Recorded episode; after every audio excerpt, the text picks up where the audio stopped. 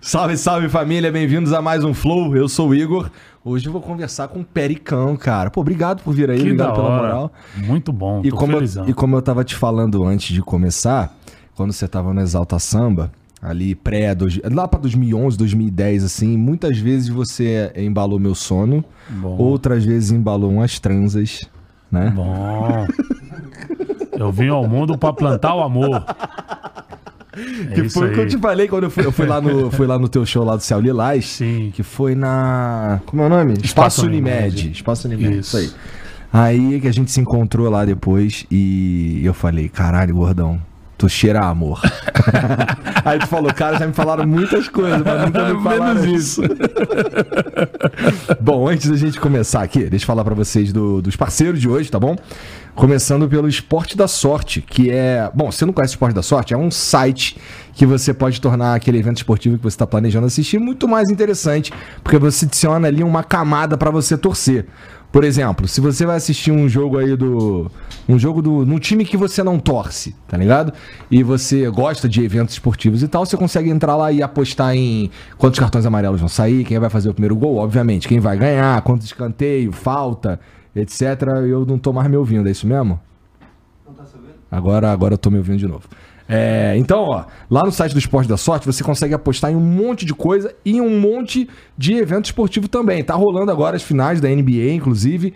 Também estão lá, tem as super odds e tal. Tem uma parada maneira, galera, que, que aposta. Que se você apostar 10 conto na Champions League, na Europa League, na Libertadores, acho que são esses três. É. Deixa eu colar daqui. E Sul-Americana também, você ganha outros 10 reais pra apostar também. Tem umas condições, você chega lá e você descobre, mas você aposta 10, você ganha 10 pra apostar de novo. E tem também, pra quem gosta de desses jogos online aí que você é, que você paga, porque na verdade você joga apostando dinheiro. Também tem lá no Esporte da Sorte, tem um novo que é exclusivo deles lá, que é o Double Mais. Esse daí é, você tem, assim, umas chances absurdas de você ganhar umas paradas. Dá pra você começar jogando com 10 centavos, cara. Dá pra você começar a se divertir com muito pouco. Ah, e eu esqueci de falar o lance do X1, cara, que a Esporte da Sorte tá patrocinando um evento lá que vai ser agora dia 26.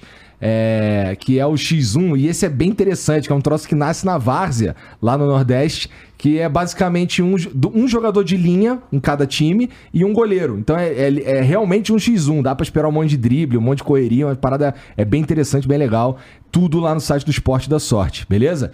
É muito importante, no entanto, que você jogue com responsabilidade, tá bom? A ideia aqui é pensar em entretenimento e não numa renda extra. Afinal, estamos falando de apostar né? Você sabe que a chance de perder numa aposta é real e, na verdade, bem grande. Então, a vibe da parada é se divertir. Então, aquele dinheiro que você ia usar no cinema e não rolou, ou numa viagem que não rolou, essa é a grana que eu recomendo que você use no site do Esporte da Sorte lá com a intenção de se divertir e com muita responsabilidade também, tá bom? Não vai pegar o dinheiro do aluguel e colocar no site, pelo amor de Deus, tá bom? Mas, cara, tem várias opções para você se divertir lá, vários eventos esportivos, vários jogos online e além de, além de deles lançarem de vez em quando as paradas exclusivas, como eu falei, o Double Mais, esse, esse campeonato de X1. Então fique esperto, entra lá no site do Esporte da Sorte, o QR Code passando aqui em cima e tem o link também aí na descrição para vocês. É só clicar que você vai direto para lá, beleza? É isso. E tem também da Turb. A Turb também tá com a gente aqui hoje. Quem gosta da Turb aqui é a Mariana. Cadê ela? Cadê ela? Adora o Turb, cara, porque a Mariana, ela tá nesse momento, inclusive, com um carrão da Turb lá, muito grande, espaçoso assim. Não sei porque que ela precisa de um carro tão grande, inclusive. Eu sou mãe. Vai, fala. A Turb, se você não conhece, é um serviço para você, é um serviço de aluguel de carros totalmente digital, cara. Significa que você baixa o aplicativo, você se cadastra ali, na maioria dos casos, 90% dos casos esse cadastro é aprovado em alguns minutos e você dali já coloca qual carro você quer, você coloca por quanto tempo você quer ficar, de horas até meses, e depois é só você ir ao encontro do carro, que tem alguns lugares em São espalhados aqui em São Paulo que tem esses estacionamentos, que, que tem os carros da Turb. Você chega lá pelo aplicativo, você já desbloqueia, já entra no carro, não sei o quê. É, tem os planos lá que, que a gasolina tá no esquema, tem um monte de, de coisa interessante no aplicativo da Turb. E se você não conhece, dá pra você dar uma olhada, especialmente pra galera que não tem carro, mas também tem aquela galera que é o nosso caso aqui. Às vezes a gente recorre à Turbo quando a gente precisa levar equipamento, por exemplo, pra longe. E, pô, meu carro não tem exatamente a maior mala do mundo, né? Então, é, a Turbo salva nesses casos também. Já usamos pra ir pro Rio de Janeiro, fazer o UFC, já usamos pra vários, vários momentos que a gente precisava de carregar mais coisa do que cabia no meu carro. Então, e tem uma parada muito maneira aqui, cara, que tá rolando, que se eu fosse você, eu aproveitava. Tem uns BMW na Turbo, tá? E olha só a dica que eu vou te dar agora. Se você, ba- você baixa o, o- o aplicativo da Turbo aí, e a tua, a tua primeira viagem, se você usar o, o cupom FLOW100, a tua primeira viagem é com 100 conto de desconto, meu irmão. Então, ó, se eu fosse tu, eu baixava aí, especialmente você que não tem carro e tal, ou precisa de, de algum carro diferente em algum momento, baixa o aplicativo aí, a tua primeira viagem usando o cupom FLOW100 é com 100 reais de desconto, cara. Porra. Sem conto de desconto, isso é muito, muita grana, tá ligado? Então, se eu fosse você, eu, eu, eu ia lá dar uma olhada aí, tá bom? O link também tá aqui no QR Code passando ao longo do programa e na descrição também tem pra você só clicar e chega lá, tá bom? Baixa aí o aplicativo da Turbi. É isso. Deixa eu ver o emblema aí, Janzão. Porra, ficou bonito pra caralho, hein, cara? Caraca, gostei? Então, isso daí é, um- é uma homenagem que a gente faz pro, pros convidados aqui. É o Lipe Nero que faz. E, e Lipe, você se supera todo dia, cara. Sensacional. Isso aí Que ficou, lindo, eu ficou bonito mesmo. Ficou bem bonito. Gostei. A camisa cheia de, de notas e tudo. Pô, É. muito bacana. Bom, e você que tá assistindo aí, você pode resgatar esse emblema totalmente de graça, tá bom? Tudo que você precisa fazer é entrar em nv99.com.br barra resgatar e usar o código que não podia ser outro. Peri... Quer dizer, periclão, ninguém fala, fala periclão, é pericão. É. Não, tem algum- alguns falam. É? É, pericão ou periclão. Ah, periclão é mais difícil. É mais difícil, mas tem gente que fala, não tem problema. não tem problema, eu sei que sou eu. Então tá. Entra lá é, e usa o código PERICLÃO, tá bom? nv99.com.br barra resgatar, o código é PERICLÃO. Você tem 24 horas pra fazer isso, hein? Depois a gente para de emitir e só vai ter acesso quem resgatou. Então se fosse você, entrava lá, resgatava logo pra completar tua coleção, deixar o teu perfil muito mais bonito, beleza? É isso aí. Cara, a gente tava falando antes aqui de começar que eu falei, peraí, segura a onda aí que essa história é interessante. que eu comentei que no Exalta Samba tu tocava banjo, mas tu É. tava me contando que na verdade tu começa com o violão. Começa tocando Né? violão, É o exatamente. que tá aí do teu lado aí, teu parceiro. É, meu, meu companheiro de longas datas. Eu comecei tocando violão, eu tocava violão de sete cordas primeiro.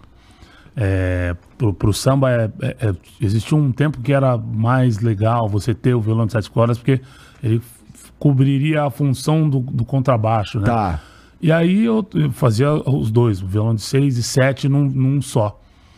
E nessa época, é, isso é 93, 93 mais ou menos, o Isaías entra no grupo.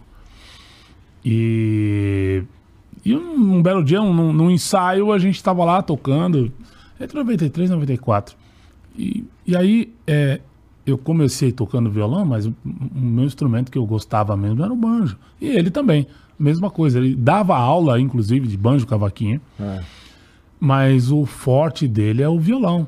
E aí a gente começou a brincar. Ele pegou o violão, começou a tocar, eu peguei o banjo, comecei a tocar. E, e a gente brincando lá, no ensaio, aí a, a rapaziada falou: para, para, para, para, para, para. Essa bagunça aí vai parar agora. A partir de hoje, você toca banjo e você violão. A gente. É, tá bom. Como é que tu recebeu essa ordem aí? Falei, ah, vem comigo, tá tudo certo. Adorei. Mas são dois instrumentos, assim, que apesar de é, é, semelhantes, eles toca-se de um jeito muito diferente, não é? Exatamente. Especialmente o violão de sete cordas que você tá falando aí. Isso. Pra mim, o cara que toca um violão de sete cordas, ele é... Caralho, esse cara transcendeu, tá ligado? É, é um. Ele é olhado de uma maneira diferente. Você meio que né? faz o baixo junto com o que você tá tocando, então... É, a função, mais ou menos, do violão de sete é essa aí.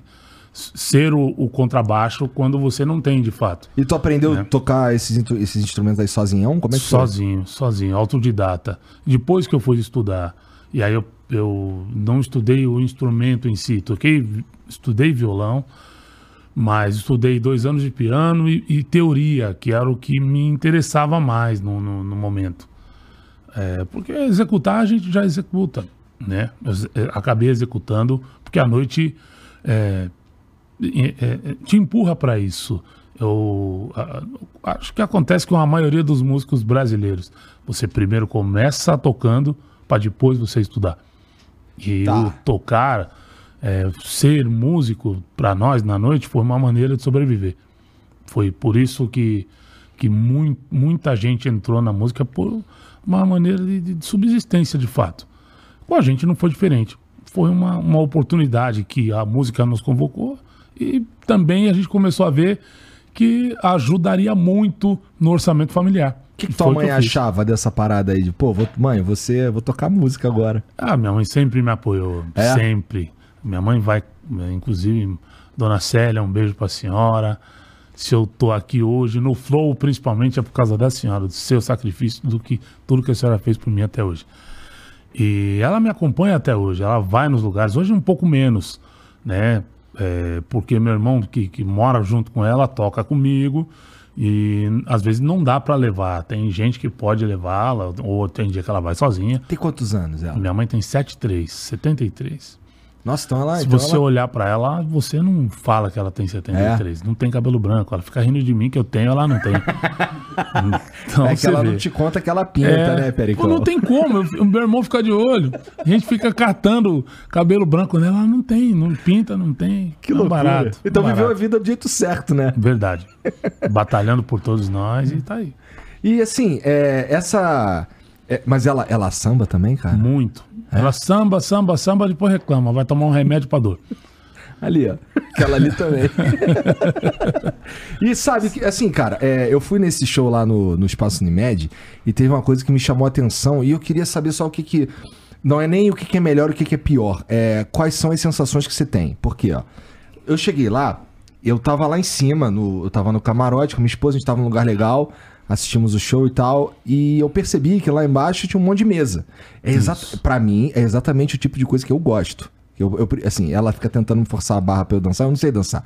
Daí, assim, ficar sentadinho, pá, pede uma bebida, pede um negocinho pra comer. Mas eu confesso que eu achei estranho numa num show do Pericles, assim, um samba tal. Chega lá a Marvel, lá, chega lá uma galera. é, tá todo mundo sentado. E, e, assim, existem festas, existem shows que a galera tá, porra, curtindo um samba, não sei o que e tal. É. Eu sei que você fez, acho que na mesma semana, tu fez um, um- um- ou pelo menos no mesmo período, um show em Campinas, na Fazenda Santa Margarida. Sim. E lá era um espaço. A galera, eu suponho, eu, fui lá nesse dia lá fazer outra coisa. Aí os caras, ah, vai ter um show do Pericles aqui. E aí eu vi lá o espaço onde ia ser teu show e não tinha mesa. Então era uma galera mais pra curtir, pra dançar, não sei o quê. O teu sentimento, qual que é, do- de um lado pro outro? Porque assim, um é a galera sentada curtindo a música, outro é a galera Isso. curtindo a música e sambando ao mesmo tempo. É, acho que são, são duas maneiras de, de, de se apresentar, porque esse show do Espaço Unimed, Aham. ele é baseado no nosso CD e ele vem de uma sequência onde, de 2019 para cá, eu fui dirigido. É, quem dirigiu esse meu show, que vem de 2018 principalmente, que é, o, que é o em sua direção, quem me dirigiu foi o Lázaro Ramos. Em 2019, a gente grava um DVD no- na, na Fonte Nova, em Salvador, baseado nesse trabalho, onde eu sou dirigido por ele e a gente conseguiu gravar o, o- o DVD.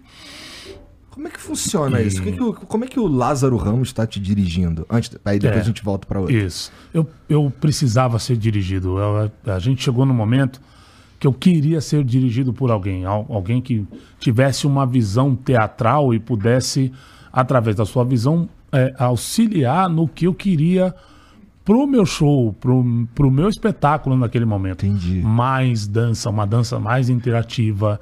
Ah, fale isso, não fale aquilo. Esteja aqui, ponto de luz aqui e tal. Então, eu procurei fazer isso. Porque eu acredito que isso é, potencializou o meu espetáculo. Então, Foi além de um espetáculo musical, passa a ser um- algo um pouquinho mais avançado. Não sei se chega a ser teatral, mas avançado. É, por, por aí, algo que chega ao teatral e que, é, de alguma forma, traz o público para muito mais perto. Foi essa a intenção e a gente conseguiu. Entendi. É. Esse, esse é o que a galera. esse é o que a galera assiste sentado. É Isso, é. Para contemplar de fato e entender o que a gente quer dizer Não só com as músicas, mas com a sequência de músicas, mudança de luz, mudança no figurino, a- tudo, enfim. Cara, tô entendendo. Então, só pra ficar claro, é, a escolha de ter as mesas é uma escolha da tua produção, é sua. Isso, Não foi a casa que com a falou. casa. A- ma- mas a casa chega e fala assim: vou botar mesas. Não, isso daí Uhum. é- vocês combinam. A gente combina, é uma- é um combinado entre nós e a casa. Porque a gente apresenta um espetáculo que é mais contemplativo. Entendi. A gente quer, naquele momento, hum, que todo mundo venha assistir com mesa, porque isso, quando você põe um espetáculo com mesas, você atrai um outro público, Aham. né? um outro formador de opinião. Não menosprezando, são públicos diferentes. Sim. Né? Isso só no intuito de fazer com que o nosso trabalho seja mais abrangente. É isso que a gente faz. Entendi. É, é, o meu jeito de enxergar é. E eu posso estar enganado, mas o meu jeito de enxergar é. É um espetáculo e o outro é mais uma festa, Acaba sendo isso. Né? Os dois são espetáculos, mas o, o- o outro show, é, também no intuito de fazer uma festa, a gente mexe muito no repertório. Ah, O repertório é mais dançante, é para realmente fazer parte da festa. Entendi, entendi. Seu raciocínio não tá errado, não. Tá. É, se liga. Cara, todos os outros caras do samba que eu conversei aqui. Deixa eu ver se eu vou falar merda, mas eu acho que não. É todo mundo do Rio.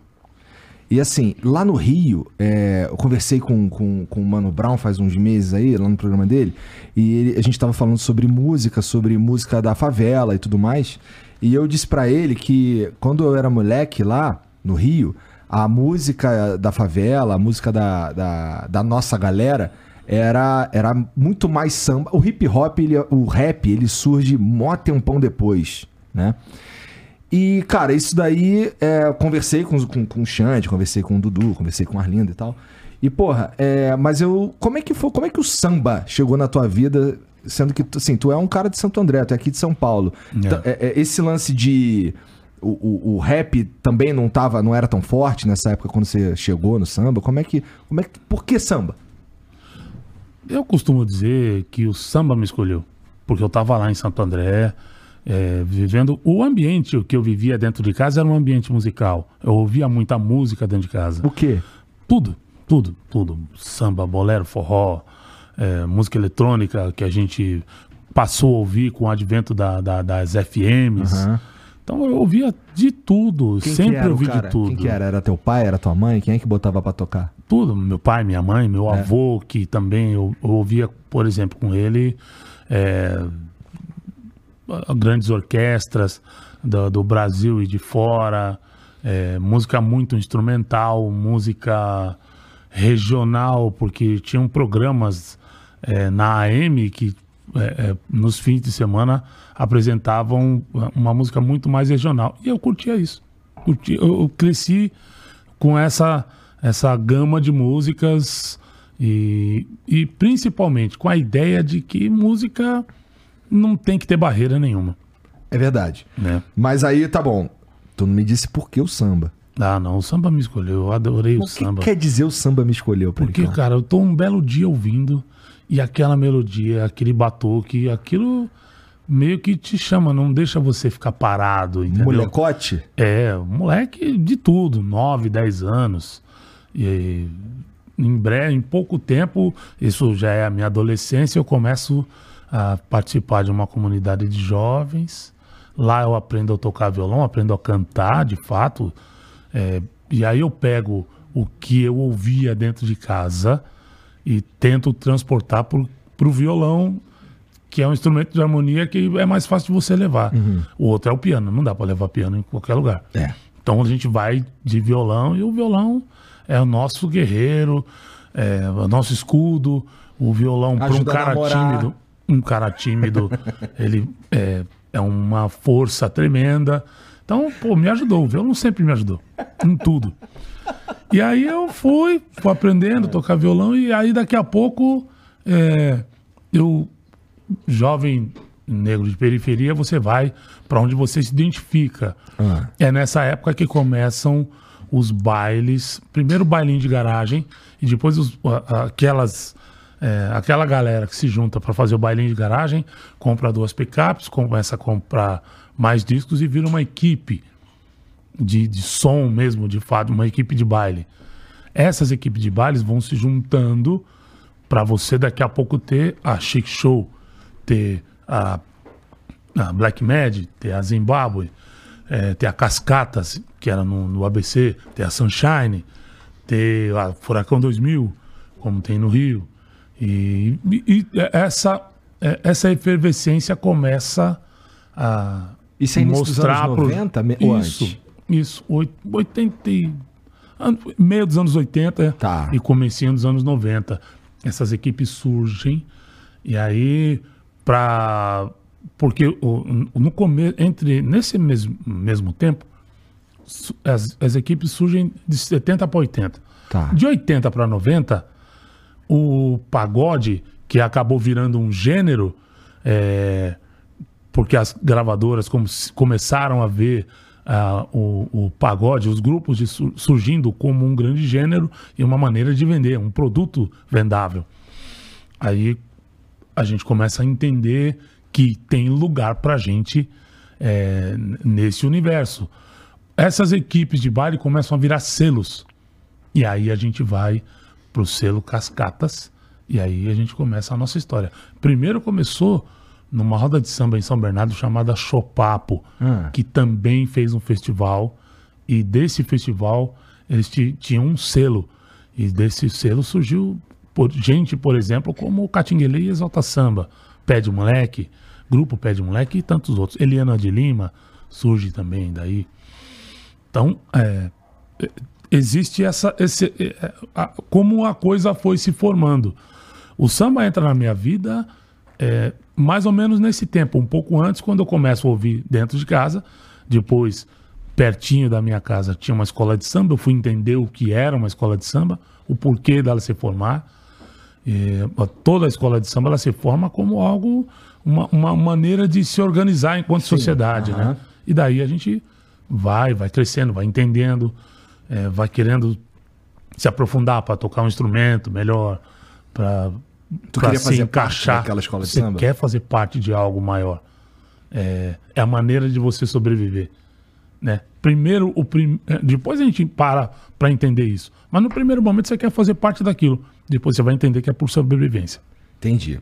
É, cara, tu, tu, falou de escola de samba, tu já interpretou, tu já, já foi intérprete, né, de, de samba enredo muitas vezes? Foi, algumas vezes. É? Mas assim, o auge para mim é estar na Mangueira em 2018. Oh, aí sim, gostei, porra. É. Então, tá ligado que lá onde tu tocava lá no Magnatas ali é perto da Mangueira. Pertíssimo, né? é então... verdade. Área que eu amo, tenho muito amigo lá, muito, é. muito amigo lá. E esse convite aí, foi um convite que chega para você cantar na, na, Mangueira? Foi, eu fui convidado, né, pelo Chiquinho, né, presidente Chiquinho, ele me chamou, eu Fui, amarradão, feliz da vida. É, isso daí não é convite, é convocação. Você tem que ir, né? Pô, não, não dá para dizer não para um convite desse. Pô, é um sonho que eu tinha. Eu falei, vou, vou embora. Fiz um Foi sacrifício. 2018. Tá. E aí tempo. eu não consegui, eu não consegui continuar. E aí eu saí, eu falei, não, não se eu não vou conseguir ensaiar, eu prefiro é, deixar o meu lugar. Nesse em 2019 entra o Marquinhos Arte Samba. Eu estava cantando com o Ciganerê, que era o puxador principal, e eu estava ali auxiliando. Depois, em 2019, sai o Ciganerê, entra o Marquinho Hot Samba, que está aí até hoje. Muito bom, muito bom é, é, intérprete. Ele tem uma força do jeito que a comunidade entendeu. E em 2019 a escola é campeã. Então, muita gente falou, pô, você é perfil. Eu falei, não, eu abri o caminho para chegar. E deu muito certo. E assim, é, é o que? É um desafio diferente? Você falou que, não, pô, se não der para ensaiar e tal, isso é, é, a tua vida que, que te levou para um outro lugar? Ou é só um desafio diferente que tu não queria pegar? Ou por quê? Que, não, eu, eu assim, a minha vida é, artística não permitiria jamais que eu continuasse. É, os compromissos não deixam. E eu não saberia, eu não sei fazer nada pela metade. Ou é 120% ou não é. Então, eu, eu sei que, por exemplo, dois dias da semana teria um ensaio. Eu iria em um e não iria em outro. Entendi. Não ia dar certo. Não ia ser legal. Então, eu, eu preferi.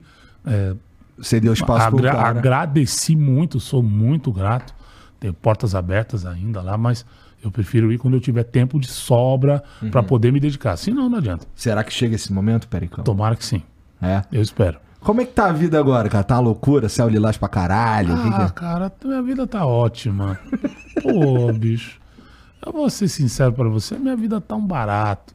Eu não posso reclamar. Eu seria um ordinário se eu reclamasse. Eu tenho hoje é, um casamento muito feliz. Eu consigo conviver com a minha filha. Eu vejo meu filho lutando, é, batalhando, vencendo meu trabalho está tá cada vez mais melhor difundido e muito mais respeitado. Então eu, eu vivo um momento muito há muito tempo esperado, mas que hoje eu posso desfrutar de fato. Sabe que a internet te ama, né? Quando fala de amor, tem sempre um pericão apontando assim, É. né? Não? Já deve ter visto isso, né? Já deve ter visto. Como é que, como é, que é pra tu é, ser o... Quando fala de amor, sou eu que tô lá. É é? Isso. Cara, poxa, é muito bom, é muito bom. Eu vejo, e, e eu, eu tenho esse termômetro porque eu falo com muita gente. É, eu procuro também fazer com que a minha vida continue o mais normal possível. Então, eu tô- estou nos lugares, estou na rua, estou no shopping, tô em- e aí eu recebo as pessoas falando: puxa vida, eu sofro com as suas músicas. Suas músicas reataram meu casamento. Sua música me tirou da depressão. Pô, isso é, é lindo. É- e, e sempre falando de amor. Porque eu acho importantíssimo falar de amor. Tu, assim, você tava falando que o pagode virou. a- a- o- as gravadoras pegaram o pagode e identificaram ali um gênero. Exatamente. Certa vez, eu acho que foi o Dudu Nobre que me falou que o pagode, na verdade, é uma festa de samba. Isso. Não é?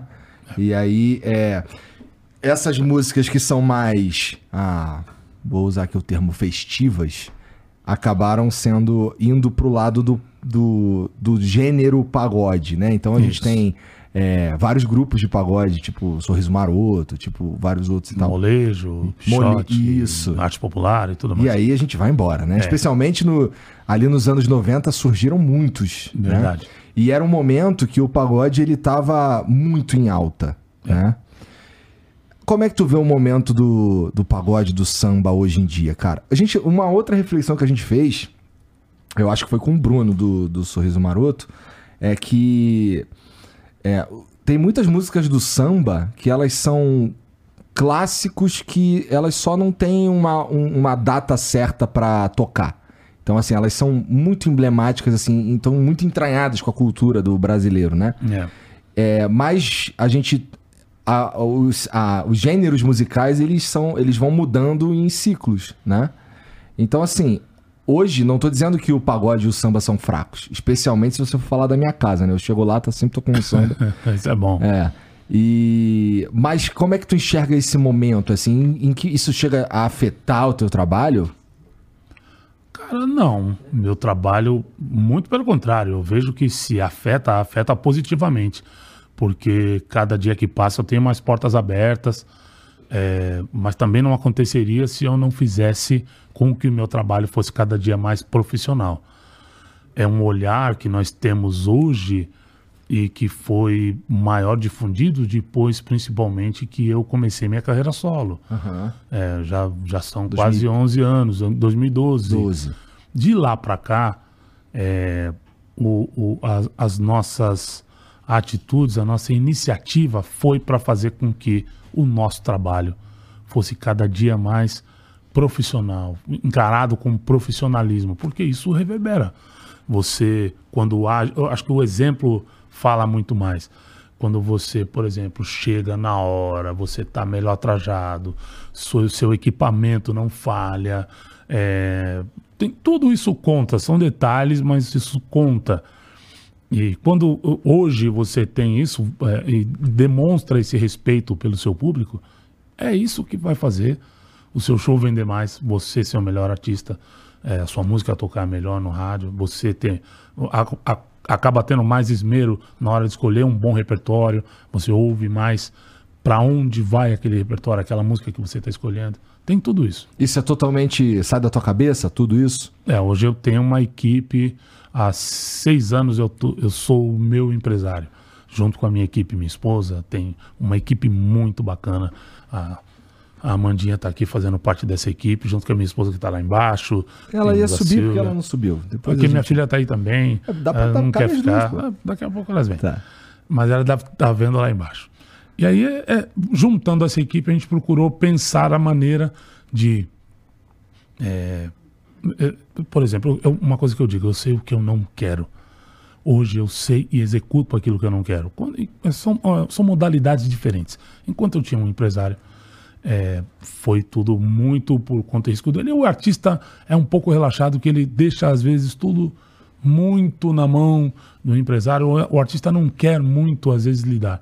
E depois que a gente viu alguns exemplos, como por exemplo o próprio Mano Brown, e junto com o Racionais, eles são seus empresários, eles têm lá a Elane, mas eles são os empresários. Emicida é seu empresário. A An- a Anitta é sua empresária, Tiaguinho é seu empresário. Então eu também quis ser o meu empresário, tentar uma nova modalidade e tem dado certo. E isso dá pra dizer que. Bom, você falou aí que existem prós e contras de ter Uhum. um empresário. É, mas isso, isso mudou tua vida, assim? Você falou que agora você faz o que você quer, É, né? isso. Eu, Mas rolava umas paradas de fazer o que você não quer? Ah, geralmente fazia. Principalmente quando você está no início de carreira. Você faz muita coisa que você não quer. Hoje não. Hoje, lógico, eu também tive que ter uma carreira consolidada para poder escolher e falar: "Ah, isso vai ser importante para mim, isso não é tão importante, eu não preciso fazer, não vou fazer. Quando é que tu viu que tu. Bom, isso daí aconteceu no Exalta Samba, eu suponho. Mas quando é que tu viu que. Ia lá, rapá, agora eu sou músico mesmo aqui, ó. Dá pra pagar meu aluguel. Ah, isso foi. Porque eu fui sapateiro. Eu comecei sendo sapateiro, eu fui barbeiro, fui metalúrgico. É fui tu que faz tua barba? Duvido. Não, hoje não dá mais. Pô, ainda mais com sono. Se eu errar, já pensou, cara? Essa barba é marca, irmão. aqui, é, essa aqui eu tô chique. É. Minha mãe, nem minha mãe nem minha esposa querem que eu tire. Eu falei, Pois não, é. deixa aqui com o barba. Isso é interessante, porque no começo, quando eu, quando eu queria deixar a barba, minha mulher ficava braba. Hoje, se eu falo em tirar a barba, ela, é aí que ela fica braba. É, entendeu? Você hoje, você, a sua marca é essa. Aqui, ó, uma barba de Uma respeito. barba chique, pô. As pessoas olham e falam, opa, aí, isso aí tem que respeitar. É. Então, eu não faço hoje minha barba, eu, vou, eu tenho, um- eu vou em, em alguns salões. Tá certo, eu também. Eu prefiro, prefiro assim. Mas, o, mas aí, e, e quando é que tu viu que, caralho, eu sou músico? Deu certo Ah, isso aqui. eu, eu noven- 92, 93. É mesmo? Porque Mas aí começa, começa a tocar profissionalmente o quê? Oit- eh, 80 e tal? 80 e bal, 84, sim. Tá, então levou um tempo aí, Levou quase um 10 anos. tempão, quase 10 anos. Nesse tempo todo a gente tocou na noite, muito. Acompanhei vários artistas. E aí, em 92, a gente grava o primeiro trabalho, né? Participando desse festival e tudo. 92 a gente grava o primeiro disco, Enquanto Exalta Samba.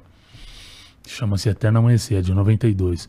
Em 94, a gente grava o segundo disco pela Cascatas Records. Carlinhos, Vagnão, um beijo.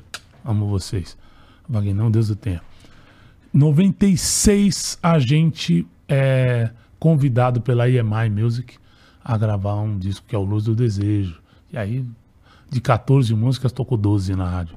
Impressionante, Aquilo cara. foi uma loucura pra nós. Caraca, e assim, E aí a, coisa começou. Mas 93 foi o ano que eu de, saí da escola enquanto inspetor de alunos e falei, olha, eu preciso seguir esse caminho, porque eu não estava me dedicando bem ao trabalho de inspetor e também financeiramente estava compensando mais eu estar na noite, estar com o grupo do que na escola. e era um bagulho que eu suponho que você gosta mais de fazer, né?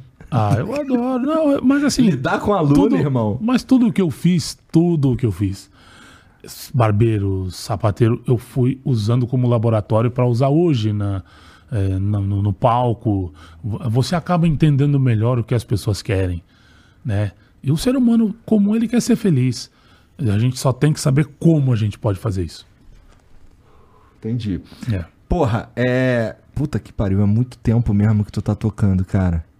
Faz, faz um- alguns anos. E esse Exalta Samba aí que você tá falando é de onde sai o Thiaguinho também, né? É.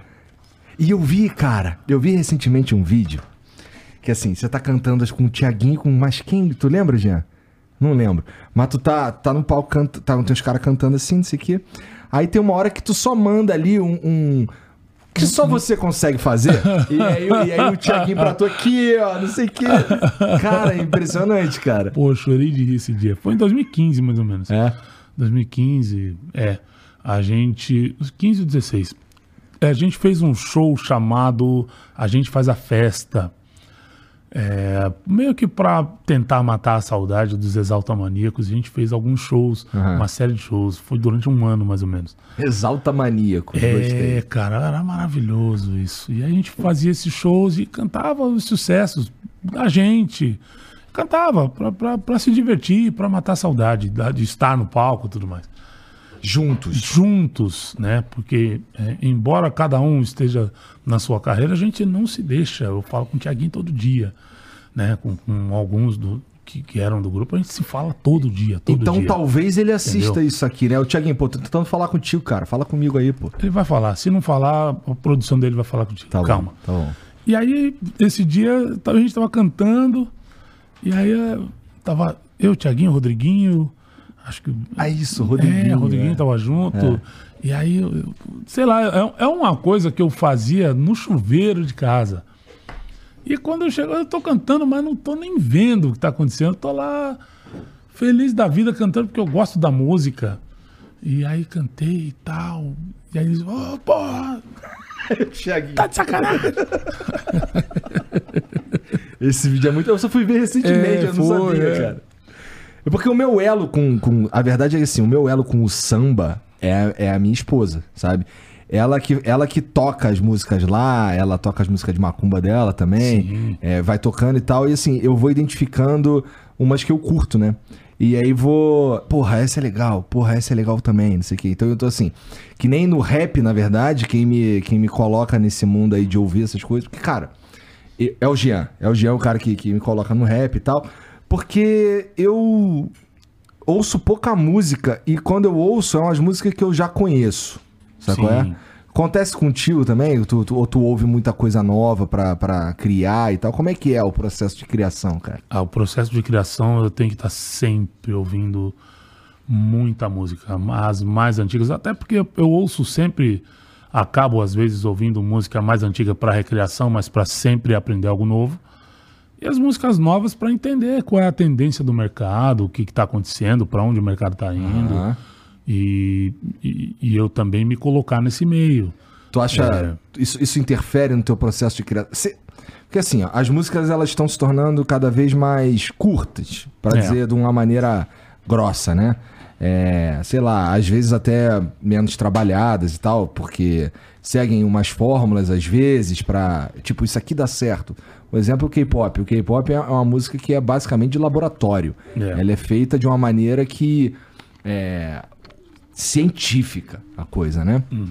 É, em que medida tu acha que isso interfere na- no teu processo de criação? Porque assim, você que já tá na música há tanto tempo, é, fazendo, fazendo o teu som lá do teu jeito há tanto tempo, e essas, essas mudanças assim, elas podem te influenciar e acabar te levando para um caminho que você inicialmente não queria ir. É, É. possível. É né? possível, mas vai também do artista que não sabe o que quer e não sabe que caminho vai seguir. Se ele tem a sua essência, isso não vai mudar.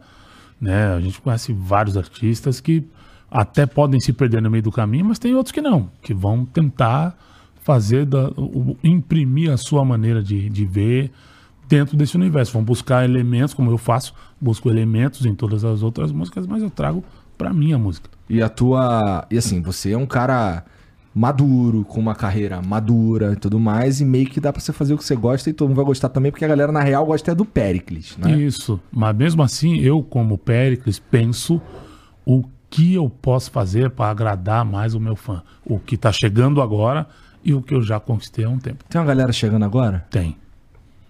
Tem. Eu vejo, porque eu, eu sinto isso. A, por exemplo, na escola da minha filha, eu chego lá, pô, é, é um barato. Porque, ô, pô, posso tirar uma foto? Isso aqui. É com todos os alunos. E alunos que hoje vão estar com 13, 14 anos. E adoram a música Curtindo que eu faço. pericão. Curtindo o pericão. e aí eu deixo os alunos e aí daqui a pouco vem o pai e a mãe e, e- e a tia da perua. E aí é um barato. E assim, é maneiro que, assim, tem uma música tua, que é com a saudosa Marília, Isso. né? Que usa, assim, o tema da música, ele é. Ele é na verdade, ela, a música na letra usa elementos que são absolutamente contemporâneos, né? O lance do hackearam-me, É. né? Cara, é. Eu acho muito foda. É muito assim, o legal, único né? problema, assim, na verdade, a, a- o, o sentimento acaba sendo de tristeza um pouco, porque a gente nunca vai poder vê-la no palco contigo, né? Uma tristeza. Mas. Esse, esse. Quem escreveu essa música? Foi tu? Não, Thierry. É? Thierry. O que aconteceu? O, o Thierry foi num, naquele Música Boa com a Ivete, quando ela estava apresentando, e, e cantou uma música do meu repertório, que é Melhor Eu Ir. Eu achei um barato. E aí eu falei, pô, quando chegar a minha vez eu vou retribuir a gentileza. E aí eu cantei Hackearam-me lá. E, e assim, é, quando eu- a gente teve a ideia, a Marília já tinha falecido e tal, mas foi. é, acho que foi, acho que foi isso, eu não lembro. Algo assim. Mas eu quis retribuir a gentileza. E, e aí eu coloquei a música no show. E nunca mais tirei. Né? E aí depois eu, aí eu também gravei graveto em homenagem a ela Aham. porque a gente, é, embora poucas vezes, as vezes que a gente teve junto foram muito legais e ela deixa um buraco enorme, né? Então, a minha maneira de fazer uma homenagem a ela é tanto com o, o Hackearam-me, que virou um grande sucesso, inclus- inclusive na voz dela, né? Junto com o Thierry, e Graveto. E, cara, assim, essa. Você falou que ele cantou lá uma música do teu repertório e tu se sentiu homenageado. É, eu gosto dessa visão. Mas é, existem pessoas que ficariam putas com isso daí, né? Pô, o cara tá usando minha música, cara. No samba em geral, esse sentimento é diferente? É um sentimento de homenagem mesmo? Sim. Ou é só tu que vê dessa forma? Não, não. O samba. é, a, a gente reverencia muito quem chegou primeiro. E geralmente, 120% das vezes isso acontece. O, o, o home- o homenageado se sente reverenciado. Ele é, é, é como alguém que chega numa linha final de uma corrida. E alguém vê e, e faz do mesmo jeito, trilha a mesma é, a caminhada, age da mesma maneira. O homenageado sente, se sente como alguém que venceu algo muito maior. Entendi. Então, tá. Esse lance do. Então, tu. Por isso que você toca músicas de outros artistas no teu show, então. Também. Porque eu creio que é, é, é, esses artistas, eles, embora sejam muitos, sejam contemporâneos, outros nem tanto. Por exemplo, eu canto uma música com o Nando Reis. Né? E É a própria Céu Lilás, não é? Céu Lilás é, é, no, no CD Céu, É, Céu qual Lilás, música, então? eu, eu canto na estrada. Tá. no CD Céu Lilás, que aí eu chamei ele, pô, ele, ele aceitou prontamente. E aí depois eu acabei cantando uma outra música com ele, mas no trabalho dele. A gente lançou um single de Vou Te Encontrar, que era uma, é uma letra linda. E então é, são, são parceiros e eu não deixo de fazer essas homenagens porque eu me sinto bem. Você Me tá sinto muito falando isso aí, de tocar com o Nando, com o Nando Reis e. Cara, eu não posso deixar de lembrar uma coisa que o. Cadê? O Acriano me mostrou. Que é tu tocando, acho que no Altas Horas, é no Altas Horas? É no Esquenta, no Esquenta. É. Com NX0, cara. Sim. Caralho, sim. cara. Isso, é, isso assim, é, é- Você sabe que isso é totalmente inesperado. Né? É, assim, é um momento da música brasileira, meu amigo. Cara, legal, né? É verdade. Mas é inesperado por isso. Porque durante muito tempo, Ah. muito tempo, as pessoas não encaravam o, o, o sambista como um músico de fato. E o sambista também, durante muito tempo, não se encarava como alguém, como um músico capaz de, de, de, de ter o, o respeito, né? De ser olhado com o devido respeito. É, são atitudes como essa, de estar em lugares, de, por exemplo, um belo dia é, eu estar num programa e, ao, e ter uma personalidade de outro país, ou falar inglês com a pessoa, e alguém olhar do lado e falar, pô, ele fala inglês? Oh, mas ele é pagodeiro. Eu- E aí eu, qual o problema? Tem um preconceito aí. Ainda tem, ainda tem, mas a gente tá aqui para quebrar. Porra, como é que foi tocar com a NX0, cara? Muito bom. Muito bom. Eu amo aqueles caras. Amo aqueles caras. Cara, O o, Di é. O dia é foda. o Di é, é- é nascido e criado aqui no ABC. E é um. Pô, eles são geniais. Eu adoro aqueles caras. Cara, o, o, o, Acriano me mostrou essa porra, eu falei, caralho, cara, tem um bagulho que eu... Assim, eu esperava ver o Pericles tocar, sei lá, no máximo com um sertanejo, com um cara guitarrona e o caralho, e tá lá o Pericles, cara, que isso. doideira. Cara, você me fez lembrar, sabe o quê? Ah. Charlie Brown Jr. É, Dessa eu tô por fora. Planeta Atlântida. Vários shows. Um deles eu posso lembrar. Planeta Atlântida, acho que um outro show em Divinópolis, Ah. Minas Gerais. Era Charlie Brown e Exalta Samba. Pô, os dois estourados. Aí a gente tocou primeiro e depois do show a gente ficou pra ver o, o- o show do Charlie Brown. Cara, aquele dia, eu não sei o que aconteceu. A gente bebeu tanto, tanto. Bom, num dado momento, eu, Tiaguinho e Pinha, os três tiram a camisa, invade o show do Charlie Brown, chorando. Sem camisa? Champignon abraçando a gente. Cara, que festa. Que cena, hein, Que cara? cena. Assim, é pra mais uma vez dizer e mostrar que a gente nunca viu barreiras, né, nenhuma é, é, entre os, os gêneros, os segmentos.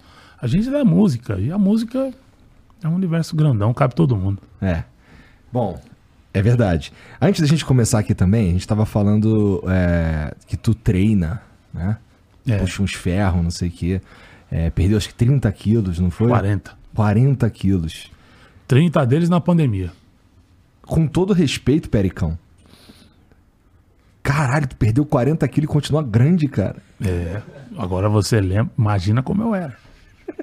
Imagina. E assim, você me falou também que você escolheu não fazer a bariátrica. Isso. Por quê? Ah, Pra não Eu perder ia o prazer trocar uma doença. Não, eu ia trocar uma doença por outra. Em geral, para muitos que usam a cirurgia bariátrica como estética, Uhum. eh, nem sempre vão ter um bom resultado. A cirurgia, ela é válida, mas se você tá no último estágio da obesidade, Não tem jeito. quando não tem jeito. E aí ela funciona. E funciona em vários casos. Sim. No meu caso, eu, eu falei, não, eu posso treinar, eu posso é, fazer de uma outra maneira e vai dar certo. Também vai de você querer.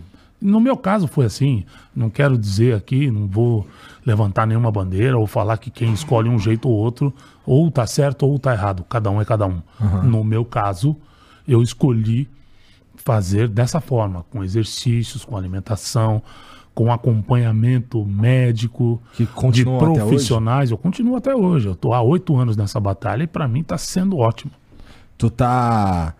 O ob- primeiro objetivo de todos você, você conquistou e, e deve tem algum outro objetivo? Você, você quer ficar mais magro ainda? Não, o objetivo maior é ficar sadio, Sadio. né? Primeiro, primeiro ter saúde para poder criar minha filha e, e viver E tudo que ficar eu em pé em vivo. cima do palco lá cantando várias, assim, por, por horas. né? Exatamente. Porque existe um tempo que eu fazia show sentado, porque eu tinha dores imensas no corpo. Né? Não aguentava ficar em pé, o corpo inchado, perna inchada, não tinha fôlego. E eu, eu tava, sabe, a caminho da morte, sinceramente. Se não fosse a, a, a ajuda de muita gente que pegou na minha mão e falou: vamos, vamos sair desse poço, eu não, não conseguiria. É, esse show que eu fui, tempo inteiro você tá não só em pé cantando, como dançando também. É. Pericão dançarino, rapá. É. Né? A dança dos famosos me ajudou. Como é que foi essa experiência aí? Curtiu? Louco, louco, louco demais, demais. Eu, na dança eu emagreci 15 quilos. É nada. 15 quilos. Foi demais, porque é, eu ensaiar, a- os ensaios eram de terça a sábado, sem parar, duas horas e meia, todo dia. Foi uma loucura. Como é que tu entra numa furada dessa, Pericão? Cara, eu não tinha como dizer não. A primeira vez eu tentei fugir. É. Foi, mas a segunda não teve jeito. Segunda o Faustão me pegou, eu- quando eu vi eu já tava lá, eu falei, não, vamos lá, gente. Foi, e foi ótimo, porque desde então a, a, a minha professora estava dançando comigo, é nossa amiga até hoje, minha coreógrafa até hoje. O que o, o Roubou ela do Faustão, né? né? Na, porque, na realidade, ela, ela dança, já dança com muita gente. E ela estava no Faustão e daqui a pouco ela também não, não ficou. Entendi. E foi, cara, foi ótimo, Luísa. Um beijo enorme pra você, pro Aete, pra todo mundo aí. Pro Silvio, e também que é um cara que me ajudou muito. Já sabia Né? dançar? Eu sabia dançar, mas uma coisa é você saber dançar, aquela dança da garagem, a dança dos, dos bailinhos. Outra coisa é você dançar tango, dançar bolero, dançar foxtrot. E não é uma dança simplesmente, é a dança de competição. Porque ali tem isso, né? Você aprende uma coreografia para uma dança de competição. E equivale a um curso de teatro. Porque Tem uma história a ser que... contada, não é? É, você tá dançando ali, se é forró, dependendo da música, você tem que dançar sorrindo. Se é um bolero, você tem que dançar compenetrado. Se é um foxtrot, você tem que dançar na pose. E não tem como você ficar rindo se a música não pede. Então é tudo isso que você tem que se ligar na hora que você tá dançando. Então, pra mim tem esse peso. Eu adorei, adorei. Deu, deu pra levar pra vida isso daí? Eu trago até Tu tem hoje. o molejo, tu tem o, o, o molho pra dançar, é Eu, tudo quebradinho. eu tenho, eu tenho. A galera tem gostado. né? Eu tô, tô chegando lá. Muita é. gente fala, nossa, ele rebola gostosinho.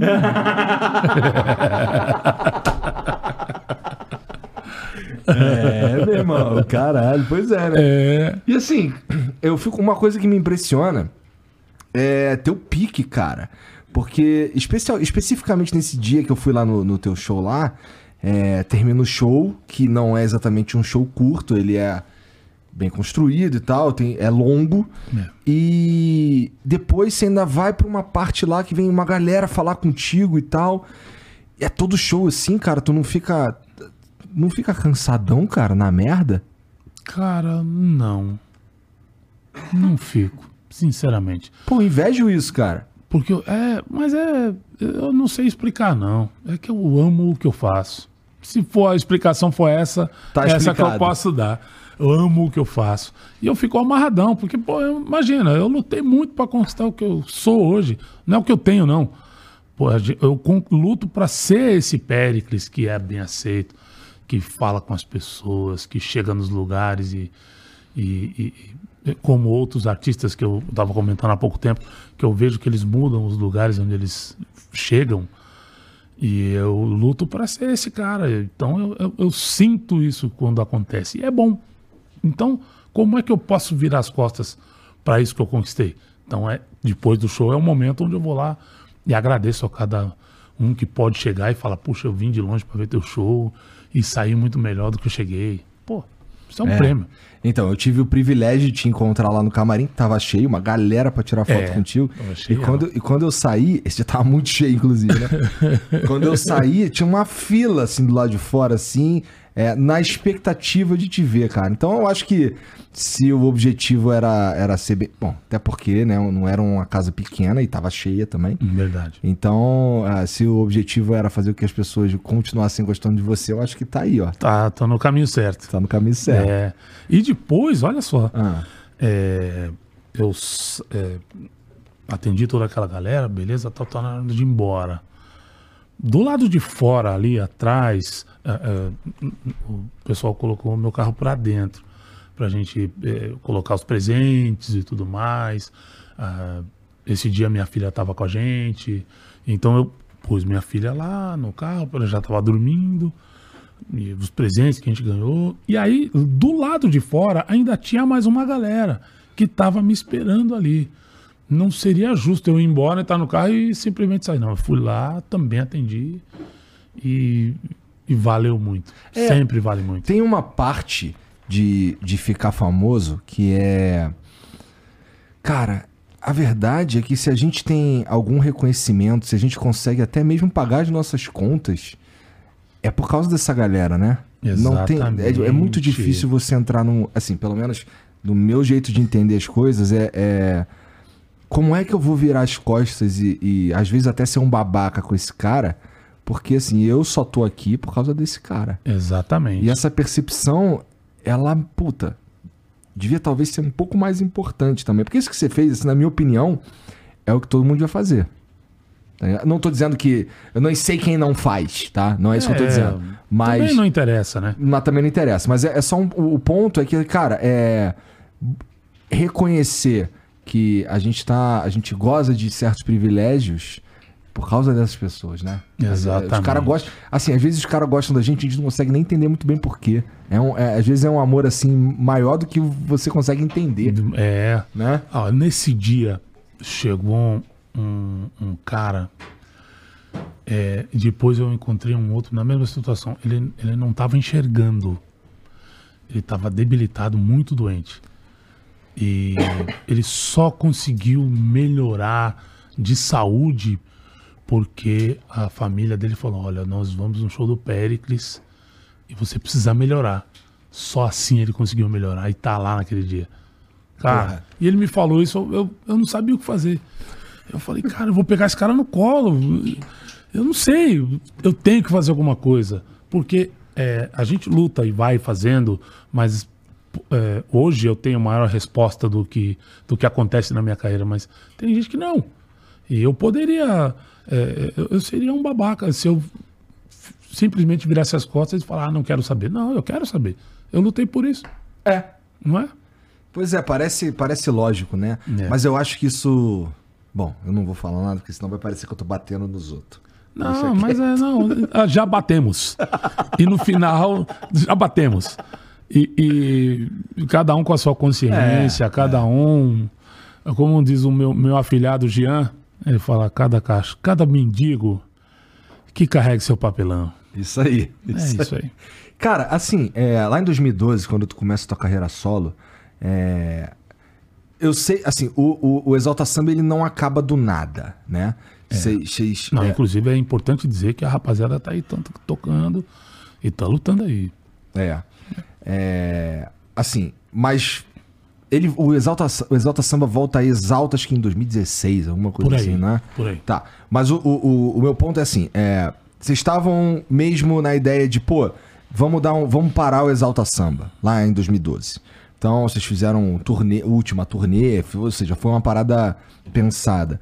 Essa, essa decisão foi porque vocês queriam seguir carreira solo ou a carreira solo surge porque o Exalta Samba queria acabar?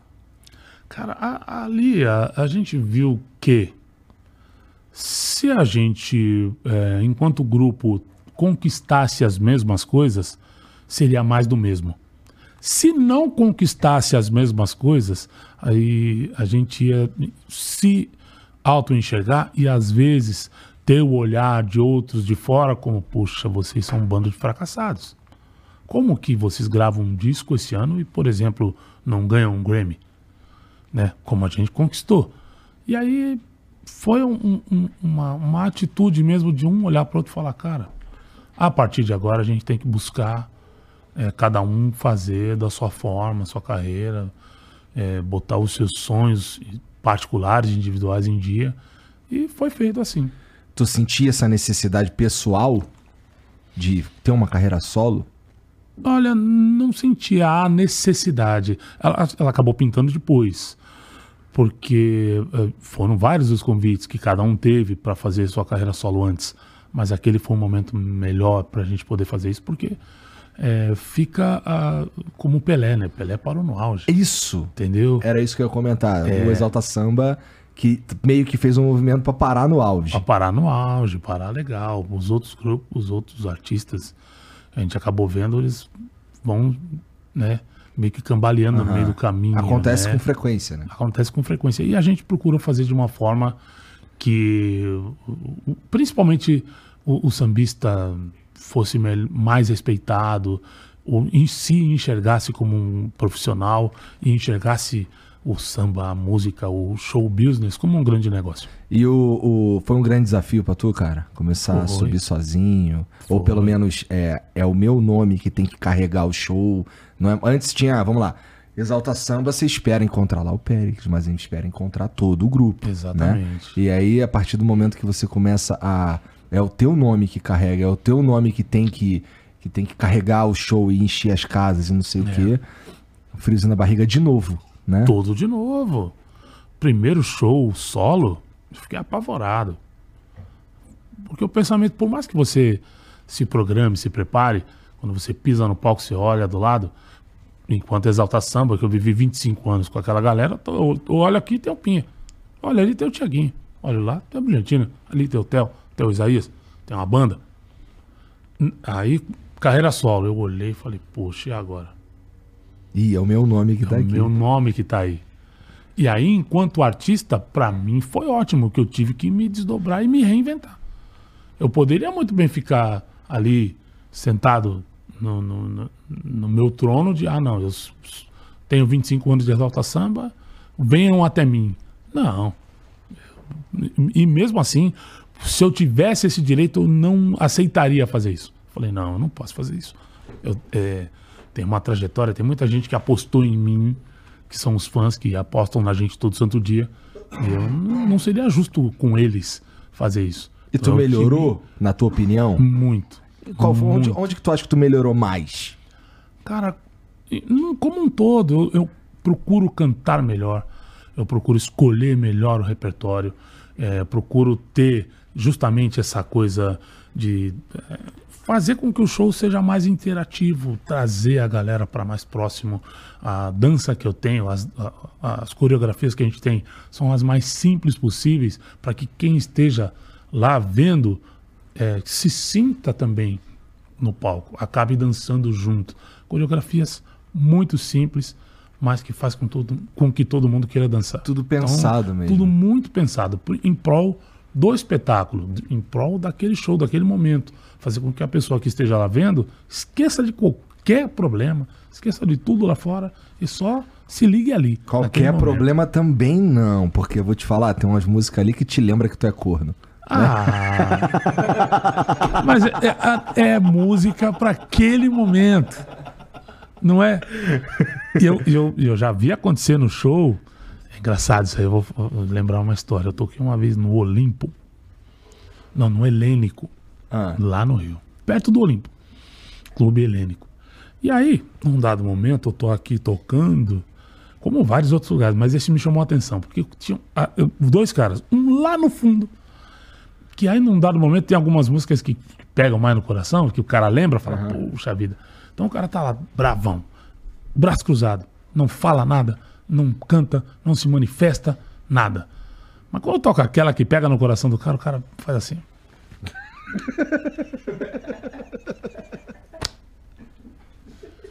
Põe a mão no coração e fala, meu Deus. do céu." É, é- é- é- é- e a gente no palco tá num lugar privilegiado, a gente vê tudo. Esse cara eu vi, um lá no fundo e um aqui no canto. Ele tava aqui no bistrozinho dele tomando a cachaçinha dele, beleza, curtindo o show. Aí toca uma, duas, três. O cara vai, vai incomodando o cara, né? Ah, num dado momento tinha uma música lá que tocou, eu acho que ele não queria ouvir porque lembrava alguém. Ele vem na frente do palco e fala: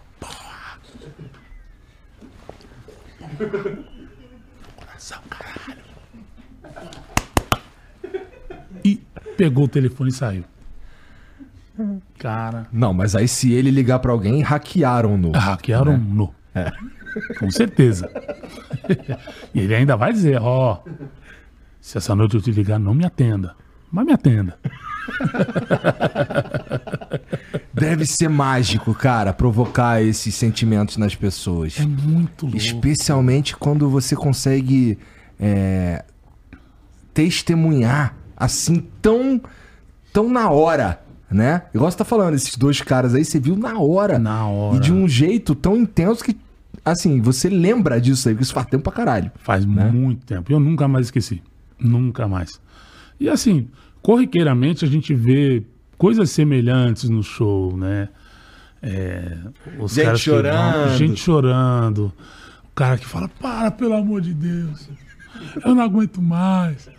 Mas eu- aí eu falo, quer que eu pare? O cara, não, não paro." Então, é legal. O brasileiro gosta de sofrer sambando, né? Tá aí. Vou começar a usar essa. O brasileiro gosta de sofrer sambando. É, é, É? isso, é isso. Entendi, entendi. E assim, cara, é- é- essa, essa influência, esse lance do, do amor nas tuas músicas, no teu samba e tal, é... claro, é óbvio que é uma vontade tua, porque é você que toca e tudo mais. Mas, porra, por que que tu foi nessa onda aí? Porque assim, sei lá, o quê? Maior parte do, do que você toca é falando de amor o tempo inteiro, É. né? Por quê? Podia ser um troço... ah, é possível que seja um troço mais festivo, mais... Menos dor de cotovelo, que eu tô dizendo. Aham. É, mas tu foi por um caminho diferente. Isso quer dizer alguma coisa? É... Ah, acaba assim. ah, No meu caso, Ah, e outros artistas. passei por muita dor de cotovelo. É, Fala aí, não, Pericão. não, nem passei tanto. Nem passei tanto. Mas eu vejo que as pessoas, em geral, elas querem ouvir isso. Elas adoram falar sobre dor de cotovelo, falar sobre amor bem sucedido. Porque, é, de alguma forma, nove entre dez pessoas sofrem isso todo dia. Mas muito poucas pessoas têm coragem, às vezes, de falar. Isso não chega para todo mundo. E a música faz essa, é, essa função. Diz o que muita gente gostaria de dizer. A gente, é, eu é, gravei uma música em 2006. Lá no Exalta, eu canto ela até hoje. E ela foi um, ela, ela foi um sucesso com a Simone. E o grupo Casa Nossa fez uma releitura dessa música também nos anos 2000. E em 2006 a gente fez uma releitura e eu canto isso até hoje, que é Separação. E aí as pessoas esperam chegar no refrão e a gente deixa o refrão pra galera. Então, quando chega o refrão aqui, mas vai embora antes que a dor machuque mais meu coração. Você vê as pessoas sofrendo, sofrendo assim, nem tanto sofrendo, mas sofrimento desabafando, gostoso. né? É, o cara tá ali entendi. com o copo na mão, ele dá aquele gole que, meu Deus do céu. Daqui a pouco vem uns caras É. assim, né? É, o cara tá aqui, ele dá aquele gole, ele chora, ele abraça o amigo, ele pega o telefone, ele liga, ele vem na frente do palco chorando. É, é isso. Tá indo de queijo. Mó triste o bagulho. Tu... Mas é, mas é legal, porque assim, é, é- tem um, um, um quê de tristeza, mas também é, a gente vê que no pagode ninguém fica triste. Tem sempre um amigo do lado. O cara não vai no pagode sozinho. Ele vai com alguém, ele vai com a namorada, ele vai com a esposa, ele vai é, com amigos, ele ou sozinho para encontrar alguém. Então, o pagode é para isso.